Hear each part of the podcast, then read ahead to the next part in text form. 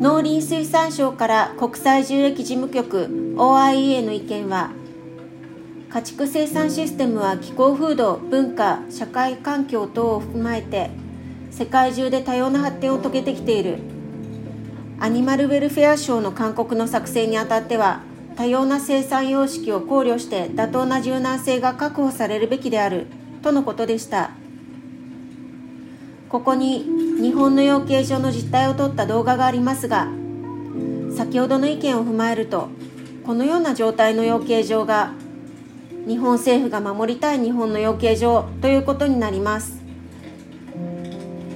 妥当な柔軟性を確保した結果がこのようなバタリーケージの詰め込み飼育です。日本には何一つ動物の福祉を具体的に守れる法規制はありません。つまり業者は鶏をどれだけ詰め込んでどれだけアニマルウェルフェアが低くても何も規制されないのです。動画に映っている鶏一羽一羽を見てほしいです。疲弊しボロボロになり仲間を踏まなければ餌を食べられず弱い鶏はトサカの色が蒼白になっています。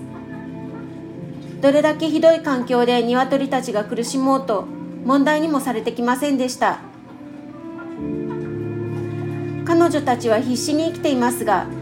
その必死さが報われることは決してありません。ゴミのような扱いで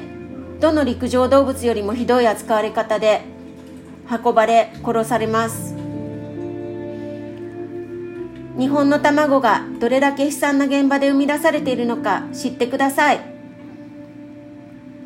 国や生産者任せでは何も変わりません。消費者は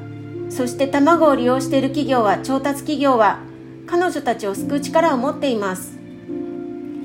どうかあなたが行動してください。耐え続けてこき使われて無残に殺される彼女たちのために。あなたの行動あなたの企業の行動を変えてください。